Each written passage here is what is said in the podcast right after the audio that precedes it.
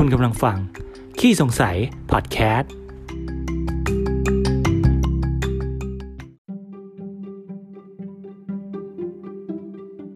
สวัสดีครับ ยินดีต้อนรับเข้าสู่ขี้สงสัย พอดแคสต์ พอดแคสต์ที่จะมาชวนคุณตั้งข้อสงสัยกับสิ่งต่างๆ รอบ ๆ ตัว และหาคำตอบกับมัน ไปพร้อม ๆ กันกับผมกู๊ดบอยครับ ใน episode แรกนี้ผมอยากจะมาชวนคุณผู้ฟังสงสัยเกี่ยวกับเรื่องของยุงนะ เคยสงสัยกันไหมครับว่ายุงเนี่ยมันนอนบ้างหรือเปล่าทำไมมันกัดเราอยู่ได้ทั้งวันทั้งคืน แล้วถ้ามันนอนมันเอาเวลาไหนไปนอนกันใช่ไหมผมเป็นคนหนึ่งนะที่สงสัยเกี่ยวกับเรื่องนี้ เพราะว่าผมค่อนข้างมีปัญหากับยุงเนี่ยช่วงนี้เวลาอยู่ห้องนี่ก็จะโดนกัดทั้งกลางวันกลางคืนนี่แหละก็เลยเกิดสงสัยเรื่องนี้ขึ้นมาว่า พวกยุงเนี่ยมันนอนบ้างหรือเปล่า ก็เลยได้มีโอกาสไปหาข้อมูลเกี่ยวกับยุงนี่แหละ มาเพื่อจะคลายข้อสงสัยอันนี้ให้ได้นะ ผมก็พบว่ายุงเนี่ยมันนอนนะฮะ แต่การนอนของยุงเนี่ยจะไม่เหมือนของคนเรานะฮะ คือเคยมีนักวิทยาศาสตร์ศึกษานะเกี่ยวกับพฤติกรรมของยุงเนี่ยแหละ แล้วเขาพบว่าโดยส่วนมากเนี่ย ยุงอะมันจะออกหากินนะในเวลากลางคืนเป็นหลักนะ ส่วนกลางวันมันจะหลบซ่อนอยู่ตามหลืบเงาต่างๆ ครับ เพื่อกาะตัวอยู่นิ่งๆฮะซึ่งการกาะนิ่งๆเนี่ยเขาตีความว่า เนี่ยคือการนอนหลับของยุงแล้วนะฮะเอาแล้วถามว่าแล้วทำไมกลางวันยังมียุงมากัดเราอยู่ใช่ไหมมันก็เพราะว่ามันมียุงบางประเภทนะที่หากินตอนกลางวัน ก็คือยุงลายที่เราคุ้นเคยกันนี่แหละฮะเอาแล้วถามว่าแล้วที่ไหนบ้างที่มันเกาะตัวอยู่เพื่อหลบซ่อนหรือเพื่อนอนเนี่ยแหล่งการเกาะของมันมันจะอยู่อ่ามันขึ้นอยู่กับแหล่งวางไข่แล้วก็แหล่งที่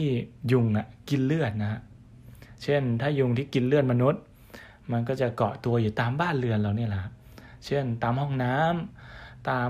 หลืบเงาใต้บันไดหรือว่าตามผ้าที่เราตากไว้เนี่แหละเราจะสังเกตได้เวลาเราไปตีแล้วมันก็จะมียุงที่บินแตกฮือออกมานะ ส่วนยุงที่กินเลือดพวกสัตว์ที่อยู่ตามป่าเขาเนี่ยเขาก็จะเกาะอยู่ตามต้นไม้นะหรือว่าตามโพรงหญ้าต่างๆนะเพื่อที่จะหลบซ่อนไม่ให้คนอื่นเห็นนั่นแหละฮะ จากการที่ผมได้มีโอกาสไปหาข้อมูลเกี่ยวกับการนอนของยุงนะครับทำให้ผมได้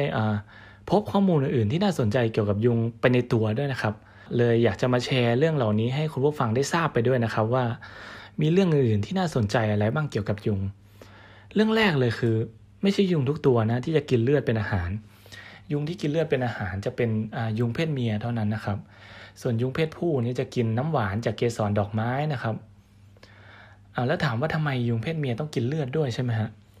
มันก็เพราะว่าเลือดเนี่ยมีความจำเป็นอย่างมากนะสำหรับไข่แล้วก็มีผลต่อการวางไข่ของยุงเพศเมียนะครับ ก็คือเลือดเนี่ยจะมีโปรตีนแล้วก็แร่ธาตุที่สำคัญต่อการเจริญเติบโตของไข่ของยุงนะครับ ยิ่งถ้ายุงกินเลือดคนได้มากเท่าไหร่ ยุงก็จะยิ่งสามารถออกไข่ได้มากเท่านั้นนะครับ ส่วนเรื่องที่2นี่คือปัจจัยในการที่ยุงจะกินเลือดคนคนหนึ่งเนี่ย มันมีปัจจัยอยู่ 3 ข้อหลักๆนะที่ผมสรุปได้ก็คือ ข้อแรกคือความร้อนของร่างกายนะฮะคืออุณหภูมิที่เหมาะสมที่ยุงจะอยากกินเลือดเลยคือ 37 องศานะ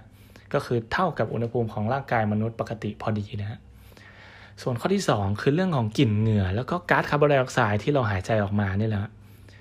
คือยุงเนี่ยมันจะมีประสาทสัมผัสหนึ่งฮะที่เขาเรียกว่าประสาทสัมผัสอัจฉริยะนะฮะ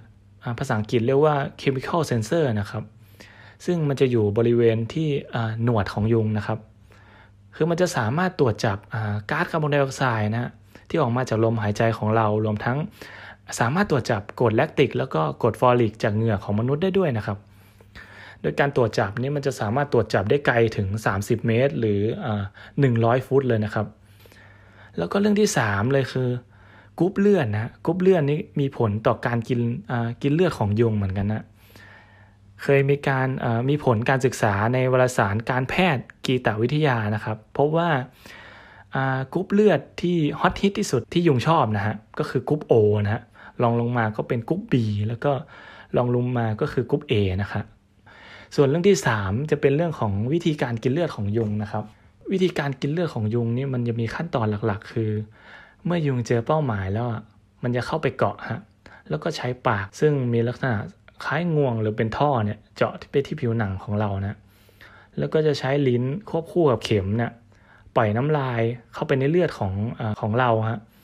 ซึ่งน้ำลายตัวนี้มันจะมีคุณสมบัติพิเศษนะ